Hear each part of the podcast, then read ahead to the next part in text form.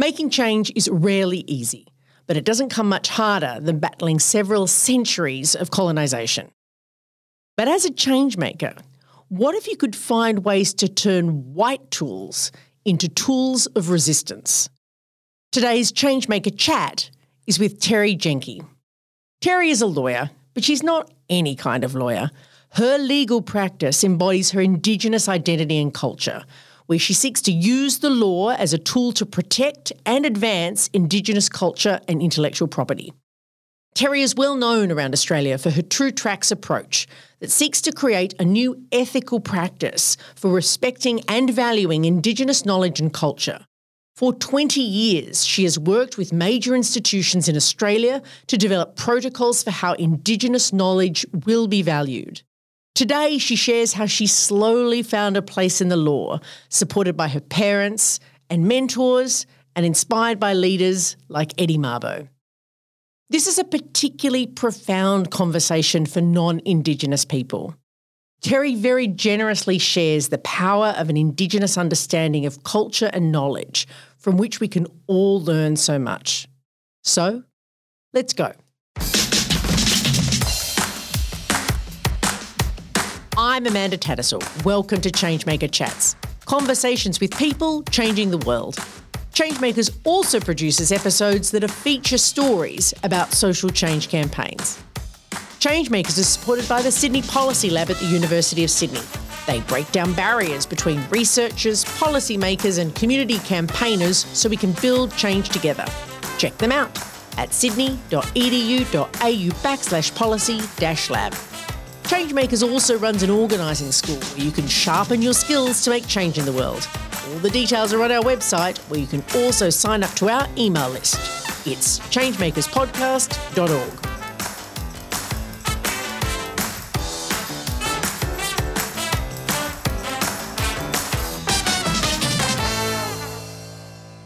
So, Terri, welcome to Changemaker Chats. Thanks for having me, Amanda. Oh, no, it's my absolute honour to have you here today. So, I wanted to start the conversation by getting you to explain to our audience what kind of change maker are you? What do you do to make change in the world? Well, I'm a lawyer, but sort of a different kind of lawyer in that I bring myself into the law that I practice, and that's my Indigenous culture, but also my uh, beliefs to empower people. So, not a lawyer that goes into the courts and sort of uh, wraps people over the knuckles and gets them into line that way. I do do that, but I have a, a philosophy that is about bringing people with you and that journey for uh, empowering Indigenous people. That is at the heart of my work. Uh, I want want to bring people with me and to understand why there is a need for that. And that's how I've done it with advancing Indigenous cultural and intellectual property rights. Excellent. So, a lawyer, but not the kind of lawyer that our audience might be familiar with, a, a lawyer who is actually able to, to fight for justice with bringing your whole self to the law rather than just using it as, as a tool of domination. Okay, so that's an interesting story, Terri. So tell us why and how you came to be doing this. Like, tell us the long story. Go back. The and, long story. Go back and tell okay. Well. Um, I'm Wuthathi Yadhaigana and Meriam, so I have Aboriginal and Torres Strait Islander heritage. So that's First Nations Australian. I grew up in the north of Australia. I was born in Cairns and I was a kid in the 1970s. And it was uh, a time when Indigenous rights were forming. It was probably a few uh, years after that referendum that gave Indigenous people greater rights and recognition at a Commonwealth level. But it was still, you know, in a state of change, and Indigenous people were much more invisible than we are today there was very uh, low recognition of rights, really. And I grew up in a town, Cairns, which was pretty much a regional town, and there was a lot of racism.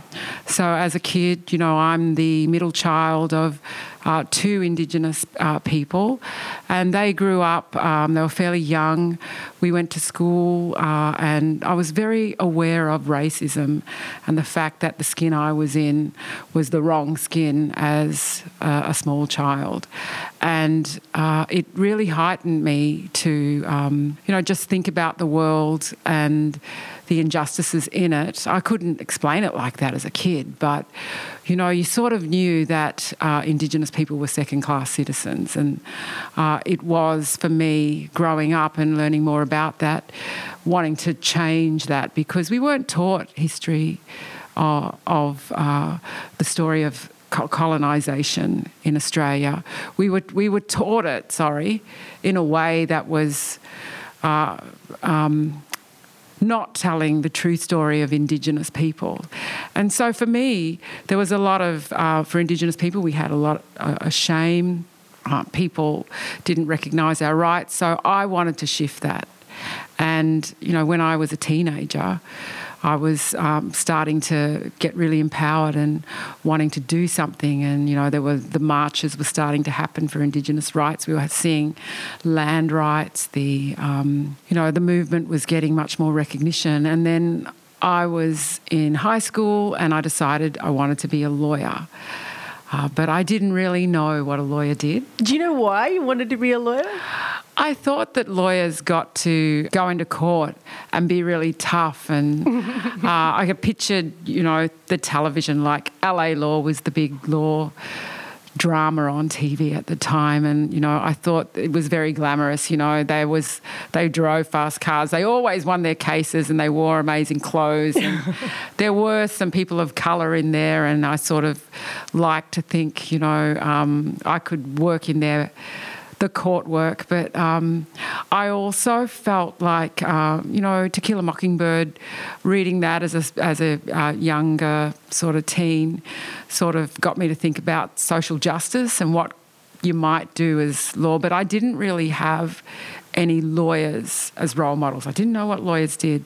But uh, my father, he did get so, uh, some work in the Aboriginal Legal Services or the early sort of um, organisation that was setting that up in Cairns and he was like a liaison officer and helped out lawyers. And I remember he got very interested in the law. And one, uh, when we moved to Cam- Canberra from Cairns, and um, my parents got work in the government departments that were now um, having Indigenous policy. And um, he brought home these textbooks. I don't know why he chose to buy them, but there was, I remember one was a criminal law textbook and the other was a torts textbook, and they were so thick. Did he buy them for you?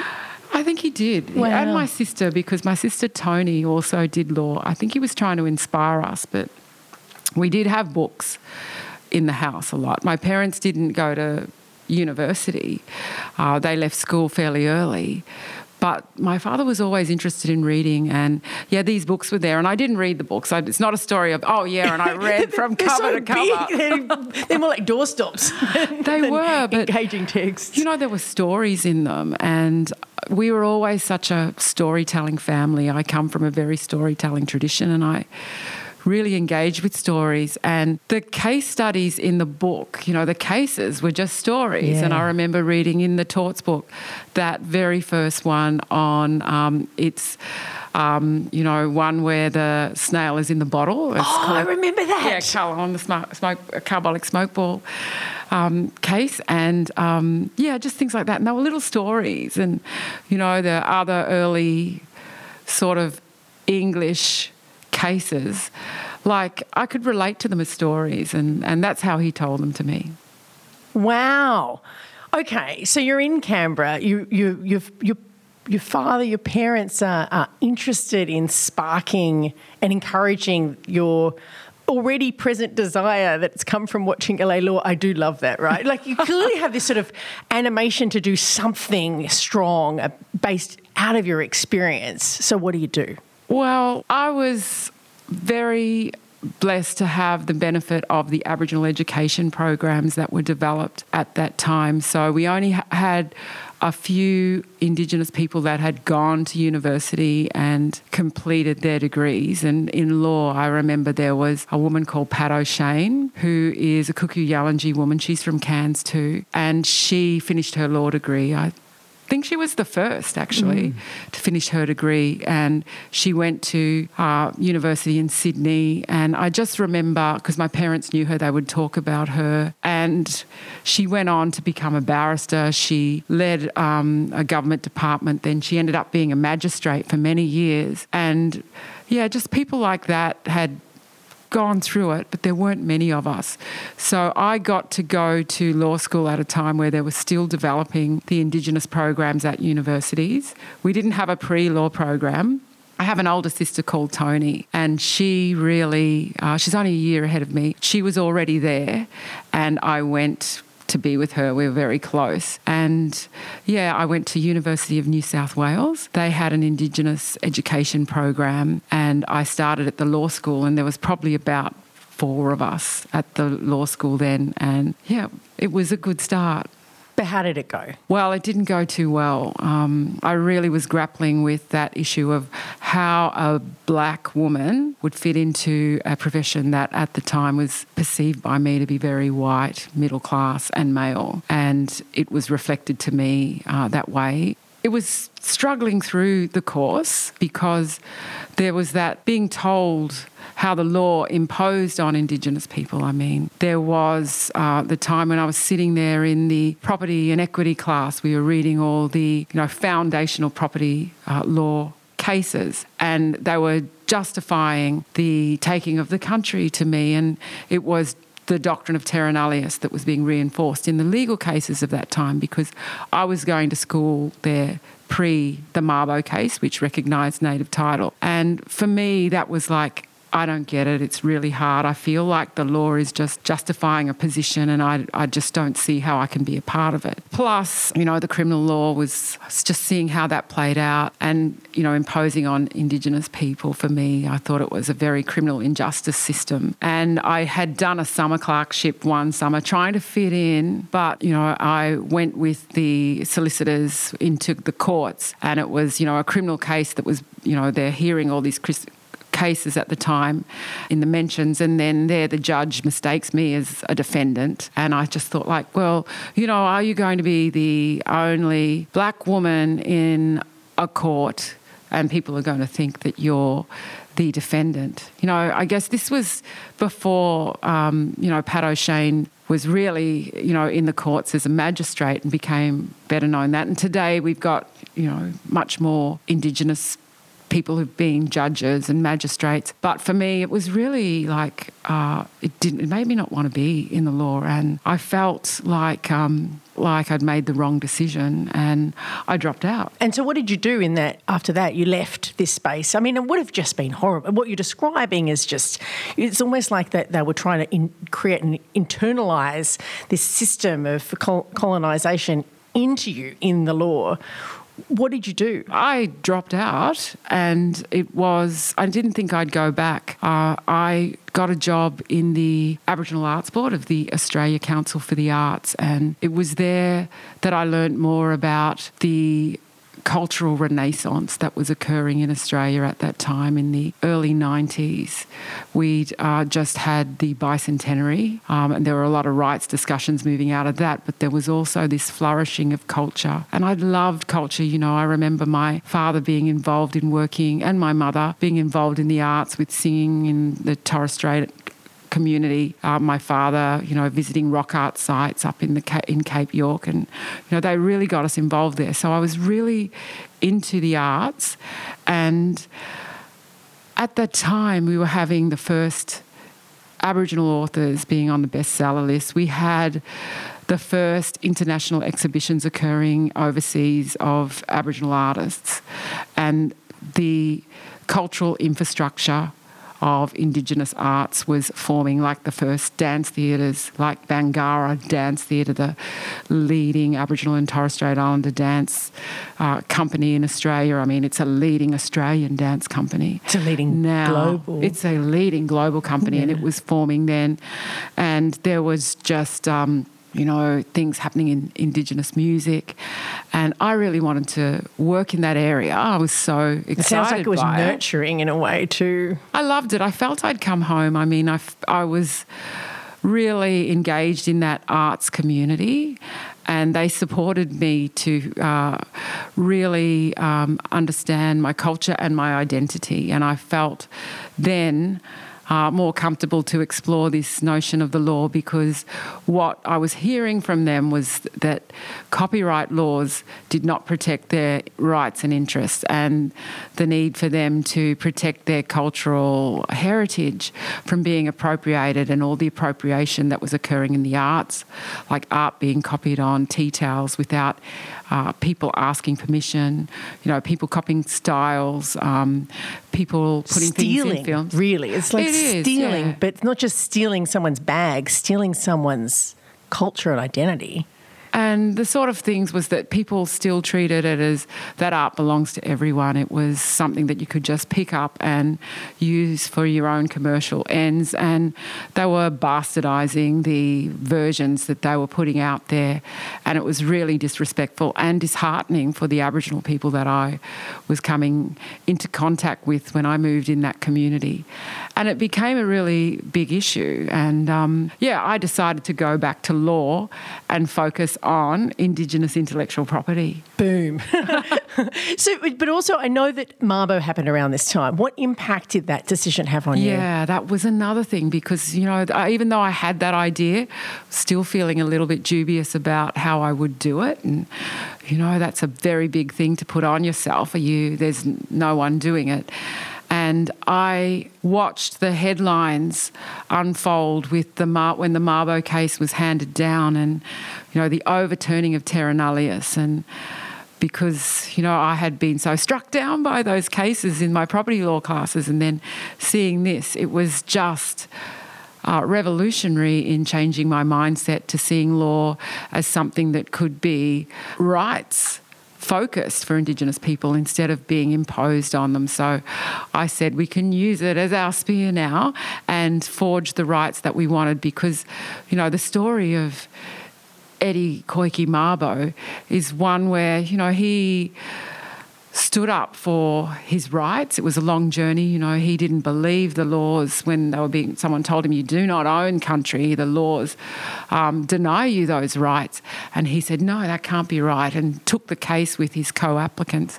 You know, a ten-year journey of running a case, which, when it was handed down in 1992, he'd already passed away. You know, it took so much from him and his family, but it gave um, so much for Aboriginal and Torres Strait Islander people, also for um, you know Australians. I love seeing uh, young kids do their school projects on him, you know, and talk about him as an absolute trailblazer in Australian history, which he totally is. But for me, back in 1992 as a young woman, seeing those headlines just sparked me to go back. Yeah. Wow. no more LA law was required. Oh, I know. And, you know, because I actually failed that property law class and I had to go back and do it post Mabo. And I loved it. You know, I Wow. love So you did the before and I after of did. that. Oh, wow. I did, and you know it was really cool to see um, the um, the law lecturer do it. And I remember he had an accent and he would refer to Mr. Marbo as Mabo, Oh. and that was all right because I was too shy to tell him otherwise. But you know, it was just so good to hear that language being used in the property law class. Yeah, oh my. That's wow. what an extraordinary transformation. And so you, you finish your law degree, you get through it. How do you then start to conceive of connecting the law as your spear when it comes to, to the cultural rights? Well, yeah, this is the thing about finding your purpose. I was so focused and I got really good marks, and there, uh, therefore, I got very good opportunities to get jobs. And I worked in a very big law firm at one point. Uh, in my first career, I also worked at a Indigenous advocacy organisation called the National Indigenous Arts Advocacy Association, and they had the charter of advancing these rights. They ran a leading copyright case at that time.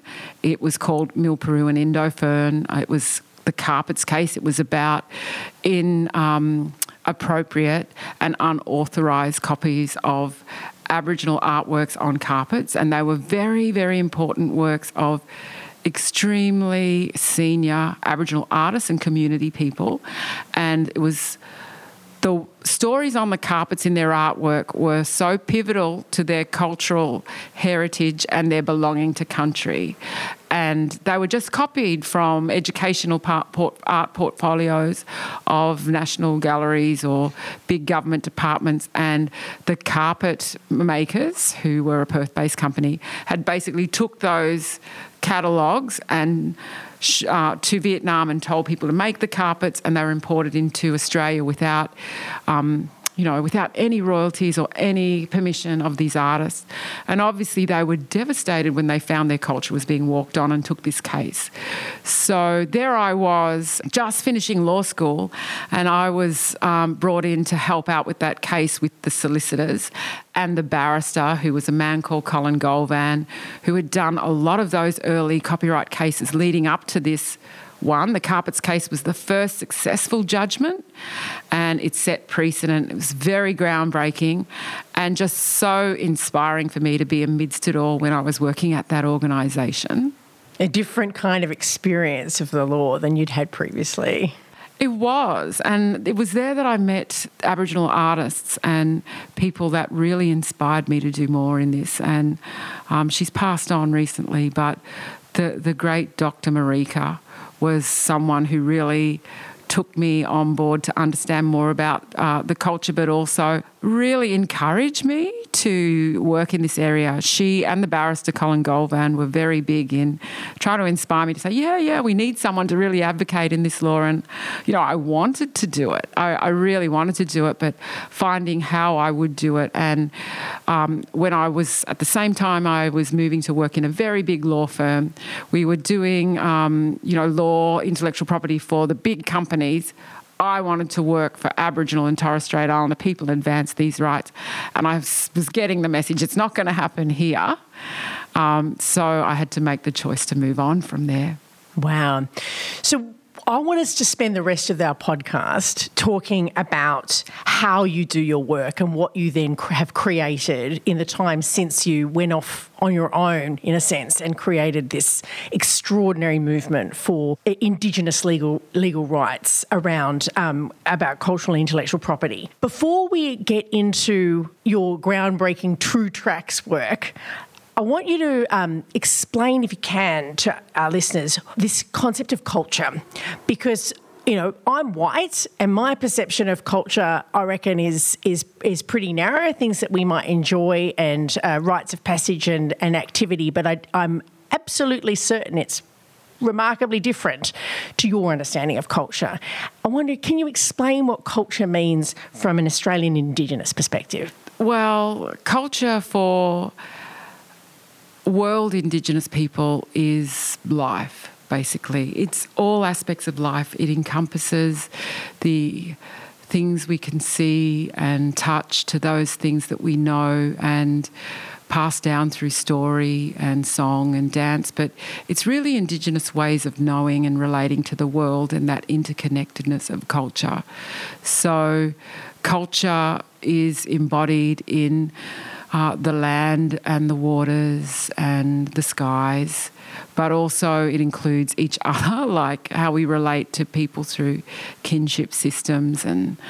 Uh, those relationships are really important, but people aren't the centre of the world. It is interconnected with uh, plants and animals and the environment. So those relationships, like uh, the the totems or um, the uh, looking after country, comes in there. So it is expressed through things like, um, you know, the arts or identity, uh, just the way that people um, express their own. Um, affiliations or connections. It's a common thing when Indigenous people meet. Where are you from? You know, who's mm. your mob?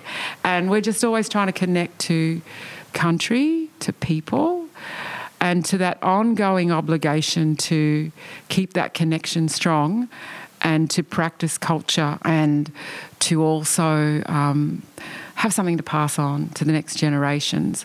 And, you know, that's so important for Aboriginal and Torres Strait Islander people and for world Indigenous people because of the fact that uh, through, you know, colonisation, there has been just so much impact on that and the disruptions that that's caused. Uh, those cultural uh, practices still continue, but in the face of colonisation, there's been a lot of destruction. And, you know, we point to the loss of languages in, in Australia or that a lot of languages are sleeping. And we're going through a point where that revitalisation of those languages is so important for Aboriginal people to reconnect their uh, people having been moved around through just people move, being moved on when um, people who wanted the land moved Aboriginal people off the land, but also the stolen generation where Aboriginal and Torres Strait Islander people were taken away from their families, that sort of thing. The disruptions that occurred have been a real, um, a real heartache for Aboriginal people. So that cultural reclamation is so important. And you see uh, Article 31 of the UN Declaration of the Rights of Indigenous People really asserting Indigenous people's rights to own, protect, maintain, and control their Indigenous uh, knowledge, their traditional cultural expression, that cultural heritage, because so much has happened. And I think that culture is really. Um, now it is it's actually the story of survival and revival and thriving, where Indigenous people can uh, celebrate and reconnect and, yeah, just continue uh, cultural practice that has begun and continues since time immemorial. And in Australia, we have the world's oldest living cultures, and that is just something to really celebrate. Yeah. Uh, what I hear is that if we bring only white eyes to an understanding of Indigenous culture, we, we miss the, the, the richness and the extraordinary knowledge that exists, but we also sort of overlook the abuse that has happened from the, the destruction of culture as well. But thank you for Thank you for making it clear, right? Setting the setting it straight. So, I mean, key to your work, Terri, is that you you work on Indigenous cultural and intellectual property, and you create and work on on legal instruments that that actually restitute and recognise um, Indigenous cultural and intellectual property. Can you explain to us what that means? Yes, well, Indigenous cultural and intellectual property rights came from the 1990s draft of the UN Declaration on the Rights of Indigenous People, but it's a term that we use in Australia to refer to Indigenous people's rights to their heritage. Uh, tangible and intangible. So it includes knowledge, cultural expression, it includes documentation that embodies that, that has been done by other people, not Indigenous people. So things like old records, written reports and books and films and sound recordings. It includes the knowledge of country, knowledge of seasons, plants and animals, medicinal practices. It includes the land and seas and the waters. It includes sites, sacred sites as well. It includes the cultural objects, the so called relics that have been collected and put in the world's museums and galleries, uh, from the, you know, Coolamons to uh, possum skin cloaks to, you know, stones. And it also includes the bones. The Indigenous ancestor remains a very sad story for Indigenous people where our ancestors' bones were collected for science and for curiosity, and they're in university mu- museums all over the world. And it's not um, something that people really like to talk about, but for laying the spirits of our ancestors to rest, it's a really important. Uh, aspirational right for Indigenous people. And, you know, we have um, the story of where people, those names of those people are not known, where they came from. It's just total disrespect for them. And so now, as we return them, it's, it takes a lot of work. But languages is in in this Indigenous cultural and intellectual property um, uh, categories as well. I mentioned the story of the languages, and obviously people are much more uh, aware of the art being Indigenous cultural and intellectual property, but includes, you know, bark paintings. It also includes public art. It includes photographs, and it also includes story. Um, dance and ceremony. So it's very all encompassing, it's interrelated and it's related to people, land, it's it's a living tradition, it's the cultural practice. Yeah, and it's much bigger than as important as art is, like a painting is. It's it's not just that. I think that sometimes. Uh, again, white eyes might see the idea of Indigenous cultural intellectual property and think of the of things, you know, of objects, but actually, it's it's this living and breathing um, cultural existence uh, that includes all of the treatment of Indigenous people, like bones or recordings. You know, Aboriginal people have been um, have been poked and prodded and and stuff taken from them over for as long as colonialism has existed.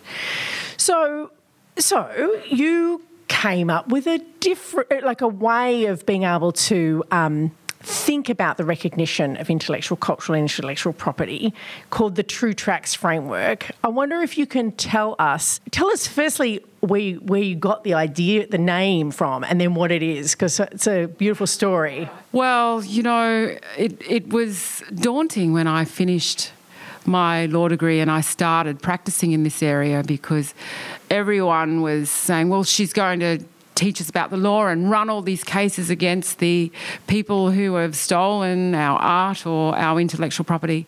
But it was just such a complex and just massive problem. Appropriation was rife, and you know we mentioned the arts, the exploitation there, but you know research is an extractive industry for Indigenous people, and those uh, knowledge systems, um, uh, people coming in and taking the knowledge and the resources from country. So, you know, I started off having that real focus in the arts, and I would get invited to go to Aboriginal uh, communities and forums and speak about my work and try and you know tell people about the law.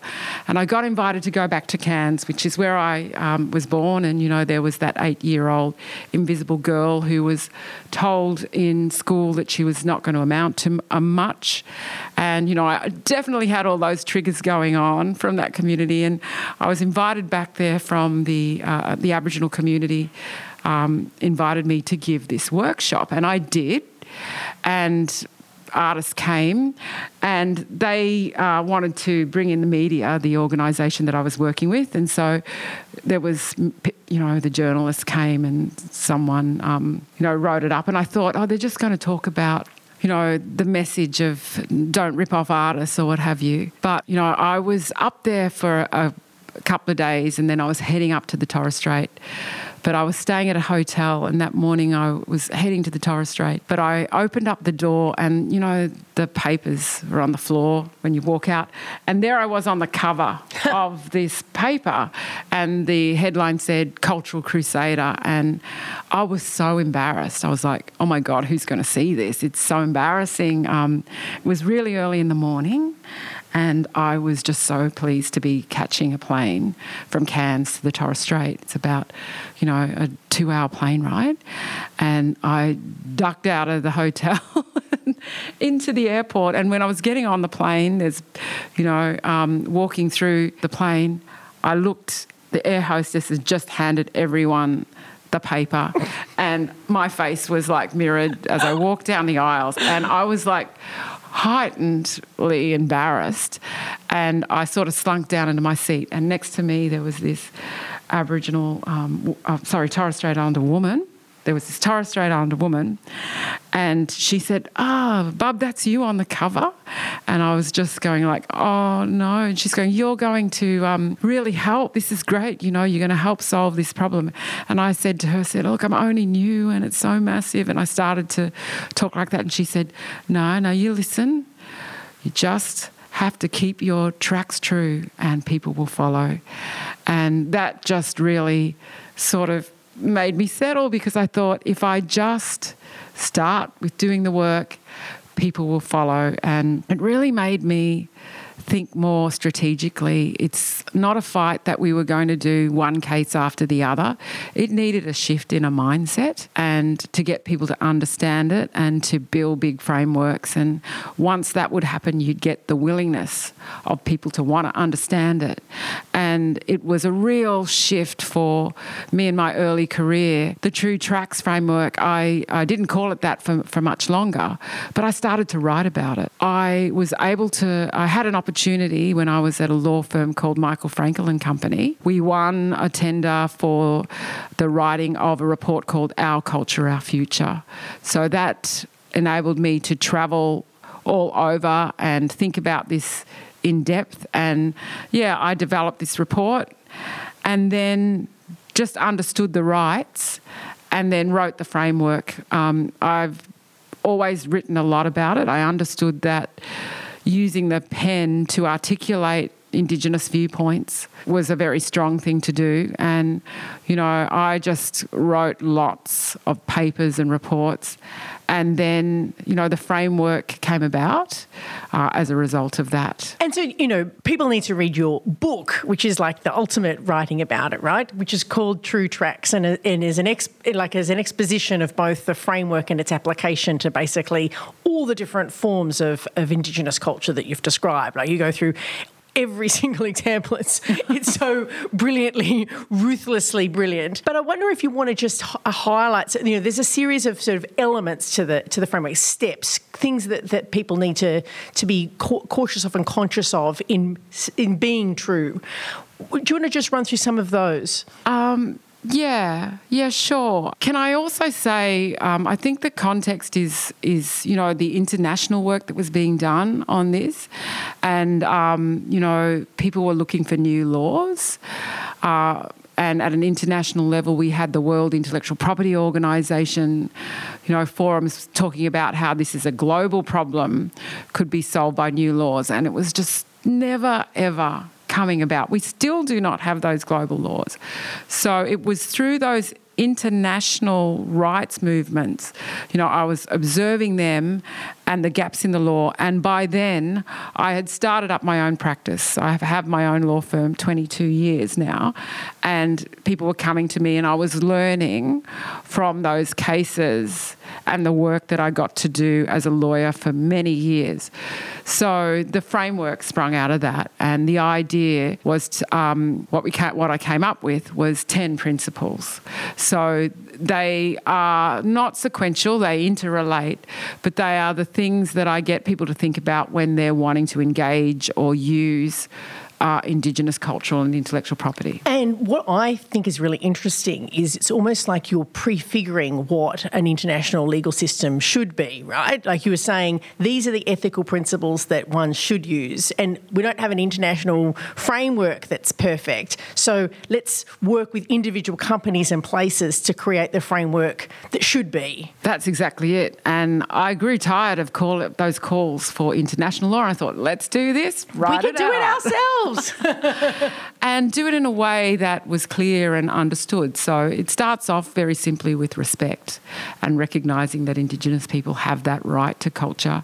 And in an IP system, which may render it in the public domain because, let's say, it's old rock art there's it might um, detail a very important cultural uh, symbol or spirit or um, you know image for Aboriginal Torres Strait Islander people, and that's part of their culture. But rock art isn't protected by copyright because it's really old. You don't know who the author is. All of those sort of fundamental elements to get copyright aren't there in that situation. So, um, respect is important. Two is self determination, just having Indigenous people make the decision. Three is consent and consultation making sure that they understand what um, the use is being made, and the standard is free prior informed consent. And you got to think about how you document that these days because the use um, maybe for a long time and relationships change. It's no, it's not just good to have an implied or oral consent. Four is interpretation, thinking about the voice and the lens. Uh, in the past, so much of Indigenous culture has been written up without any regard for that that and told through a very white Eurocentric lens. And then the fifth one is uh, cultural integrity. Um, making sure that that's guarded, don't uh, mix it up, um, and uh, have regard for that context of culture. The next one is secrecy and privacy, making sure that anything sacred secret shouldn't be made public and the privacy of individuals. Then there is the uh, attribution point, making sure Indigenous people are attributed for that. No artists unknowns, no unprovenance things, name the people in their community. Obviously, the next one, benefit sharing. Indigenous people have the right to be benefiting commercially, and also if there are non monetary benefits, that as well. The next one is continuing cultures, thinking about how over time you go back if it's used again, but also how Indigenous people might know and link into the uses that you've made, giving them copies or contributing to a local keeping place might be an example of that. The next one is just recognition and protection, and that's looking at how laws policies and contracts can um, really be used in the gaps of the law. And we're seeing that now where there are clauses within these license agreements now that we're drafting um, for you know films or uh, arts projects or data agreements where people are going in and asking Indigenous people, can you know tell us about the country? Can we do research there? There are clauses in contracts that say what happens for the protection of Indigenous cultural and intellectual property. See, it's straightforward. It should be an international agreement, but in, in the absence of that, it is already a framework that's used across Australia because because of people voluntarily working with people like you to be able to to make that operative in their organisation? I think it's a useful educate, like you said, the checklist. And I love the way you explained it as a, you know, it's almost like a precursor to how a law might work and what you do in that gap of the law. I think it's really good. It's had a lot of goodwill. But what's also been a major factor for it becoming um, so well known is that we have bodies like the Australia Council for the Arts now making it a condition of their funding as they feel as they fund projects in the arts or organisations that you know contribute to the vibrant arts community in Australia. They are saying you must follow these protocols uh, as part of your obligations um, of the grant funding. So I'm interested just to apply it to a slightly different area, which is the question of research. So that's another space in which um, Indigenous people have been involved in res- lots of research, most of it pretty awful over the last few hundred years. And the, the ICIP, as you discuss in True Tracks, can help us reimagine how we do research with uh, Indigenous communities. Tell, tell us a little bit about how, how this work can help improve how we might conduct research with with not on indigenous communities well, I feel like it gets you to think about that deeper connection to the subject matter that you're trying to work with. So, even that, um, that you've got to think about the lens that you're bringing to the to the research, and you know, this is an area that has a lot of distrust from the history of you know, extraction and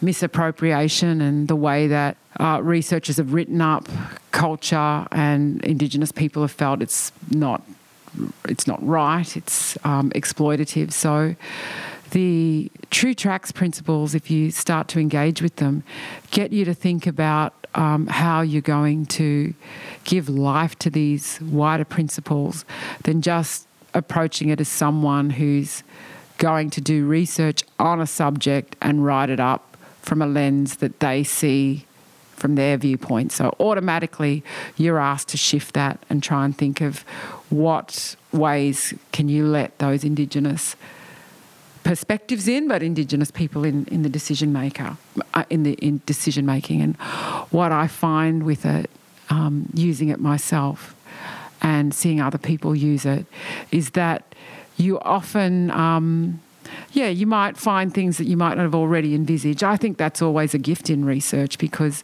you don't want to always start it with. Um, the results already sorted. That's not. Well, that's not do. really research, is it? It's like opinion writing. yes, but when you think about it, that's often what gets Yeah. done because you th- think about that way to back your uh, hypothesis or theory. So, this deeper research is getting you to think of um, culture is living, and you know, it's it's interesting because research and even just the Western knowledge system and the intellectual property law system focuses on outcomes, and we think of how something might end up as a written report or something as an embodiment of knowledge or cultural practice or you know someone's critique of it. But it's actually the practice of culture that becomes important for Indigenous people when they share stories for research or knowledge for stories. And Indigenous people in Australia and you know worldwide are the most researched people in the world, and they give so much of themselves to that. But um, you know, for people to think about how that piece of work that they're producing interacts with those people and their culture and their future descendants, um, it becomes a much more bigger picture to think about. And the True Tracks um, protocols take people through that. So you're moving from a gaze that I would describe as a very colonial gaze, a very imposed gaze, to one that's much more inclusive and one that lets a voice in. And you know, that hasn't been, you know, it wasn't the system that I got taught with when I studied, that can be confronting for a lot of people. I think, do I have to do it? I think science is grappling with that now as Indigenous voices and observations and traditional knowledge practices. Well, I see them as Indigenous science, but Western science may grapple with that because um, we haven't had that recognition through a rights perspective, and it's it just needs to to change. So we let these viewpoints in. We're, we're becoming much more relational and the interconnectedness of it.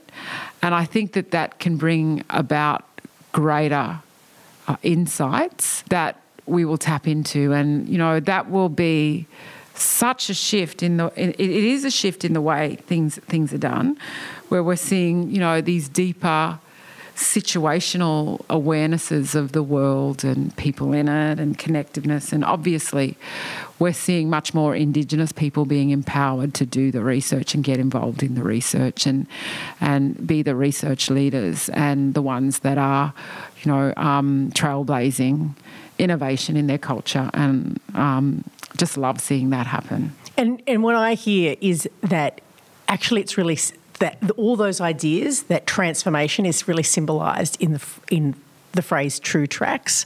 Like true true tracks was both sort of a really there was a lot of humility.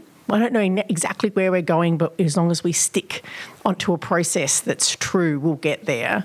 And that we're going to commit to a process, that kind of research that has a humility that we don't know all the answers, that actually we need to discover knowledge together, and that the process of research is as important, if not more important, than the sort of book at the end, that actually how we work with communities is that's how we should be judging the merits of our of, of our knowledge creation. Because if we extract and we injure in the process of creating knowledge, then we're creating more harm than good. But if we can have these true tracks, like if we can commit to this this process of working with this relational process, then then that is that's that's the guide. That's the guide for how for a better form of research. Yeah, that's that's it, and it it is um, it is about keeping true.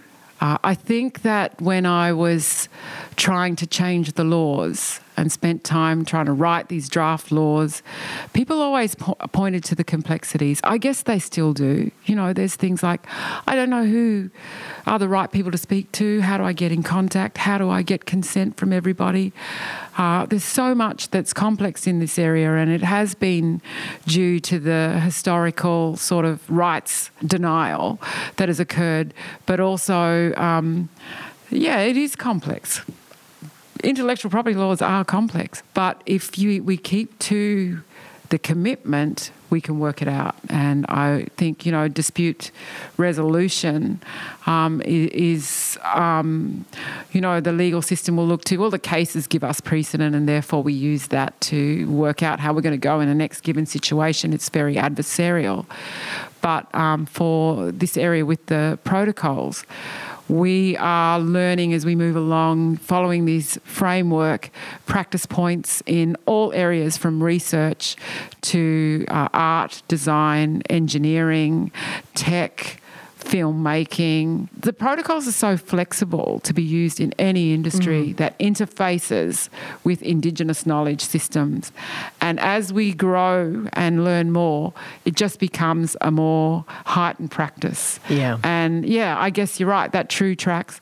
I didn't really think of, think about it too deeply, but I just wanted to give people a pathway. I wanted to give Indigenous people more rights, but it's certainly. Um, yeah, it sets for me a, the way that, in the spirit of how I wanted to change the law, you know, a young kid and wanting to strive for social justice and shifts that would make Aboriginal kids feel more connected to their culture, which, you know, I didn't feel.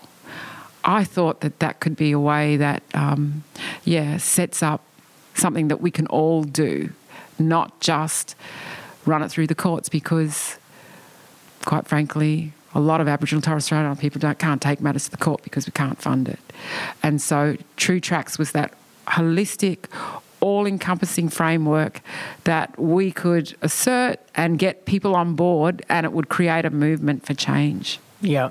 And so just one other question. Um, you know, one. You know, you've mentioned all these different disciplines of and how this this true the True Tracks principles can apply. I wonder if you want to just touch on a form of research that I think is interesting, which is place based research. There's a lot of place based research. Everyone's interested in place and locality. You know, from an Indigenous perspective, that's about country. How does the concept of country and True Tracks and and this kind and your approach um, help us, I guess, reimagine um, and and strengthen an understanding of place based research, do you think? Yeah, the reimagining of place has been um, occurring in Australia so strongly recently, and uh, it is leading into the use of knowledge of place, uh, the deeper histories that Indigenous people and the connections that they have with place. You know, the, um, the, a lot of our landscapes have been, and you know, in urban areas, they have been colonised, and you know, it's only been for 200 years or you know less that those spaces have been there. So, what I see that is the reconnection with that country being able to speak.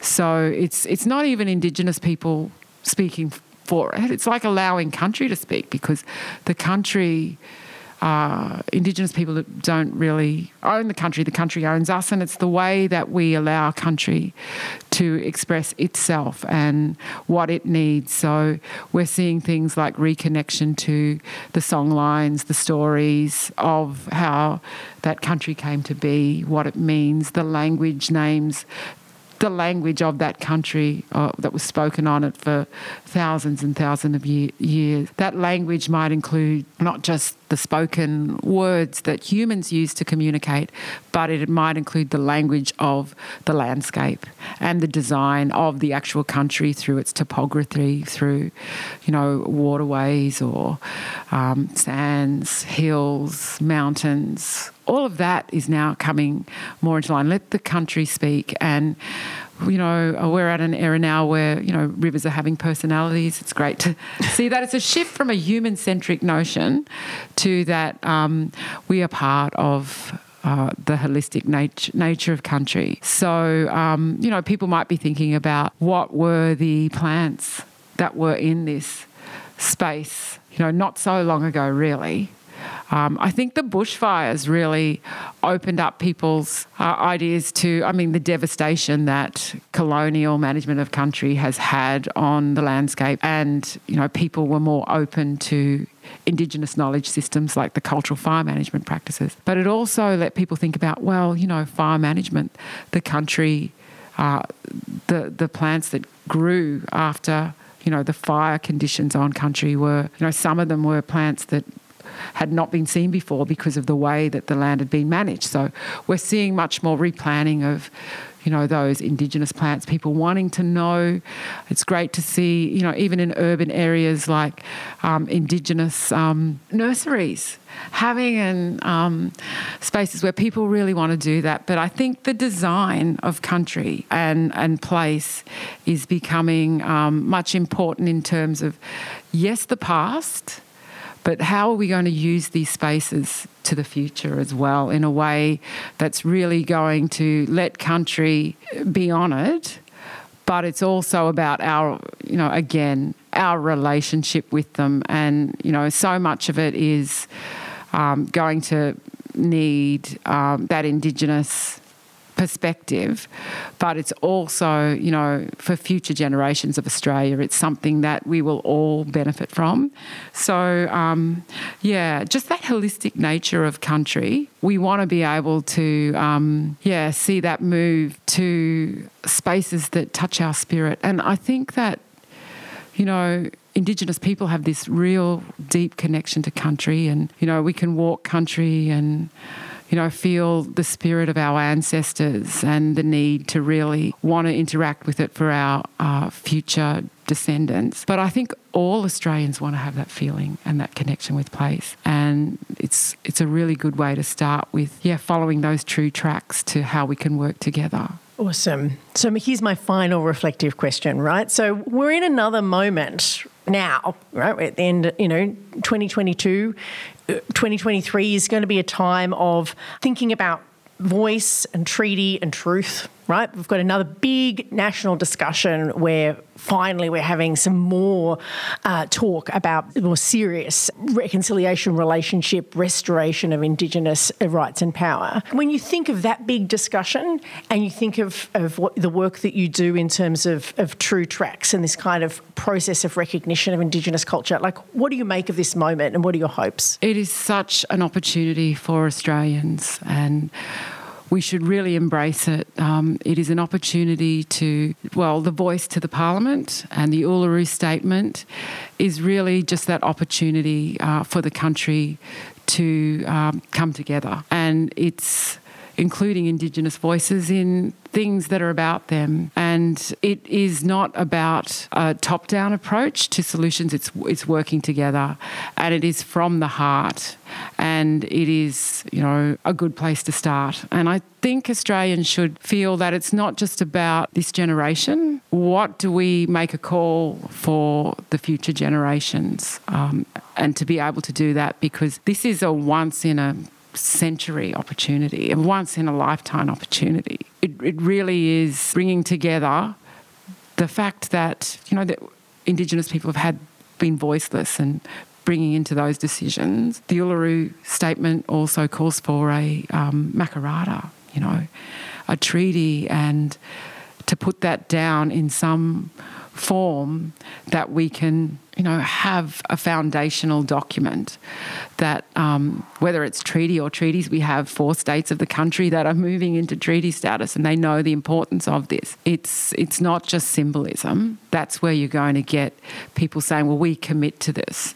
Um, um, it, it will be it will be really important. It'll deal with things like issues to do with land management and you know the Indigenous cultural and intellectual property rights will be in there. It'll deal with things like that, but it'll it'll be able to set that relationship that we need. It's it's a fundamental thing of all human groups that we have. You know, we interact as um, with each other. There are contracts that we all have. Sometimes they're not very clear, and they have to, you know, be really understood. And treaties and the the statement are really setting that. So I see that as um, being really important. And then, you know, the truth telling, the other element there. I think we have come to a point in this Indigenous cultural and intellectual property rights where people are asserting rights because there's been a denial of the fact that there have been contributions of Indigenous knowledge to um, things that have been exploited. So the truth telling will be very important for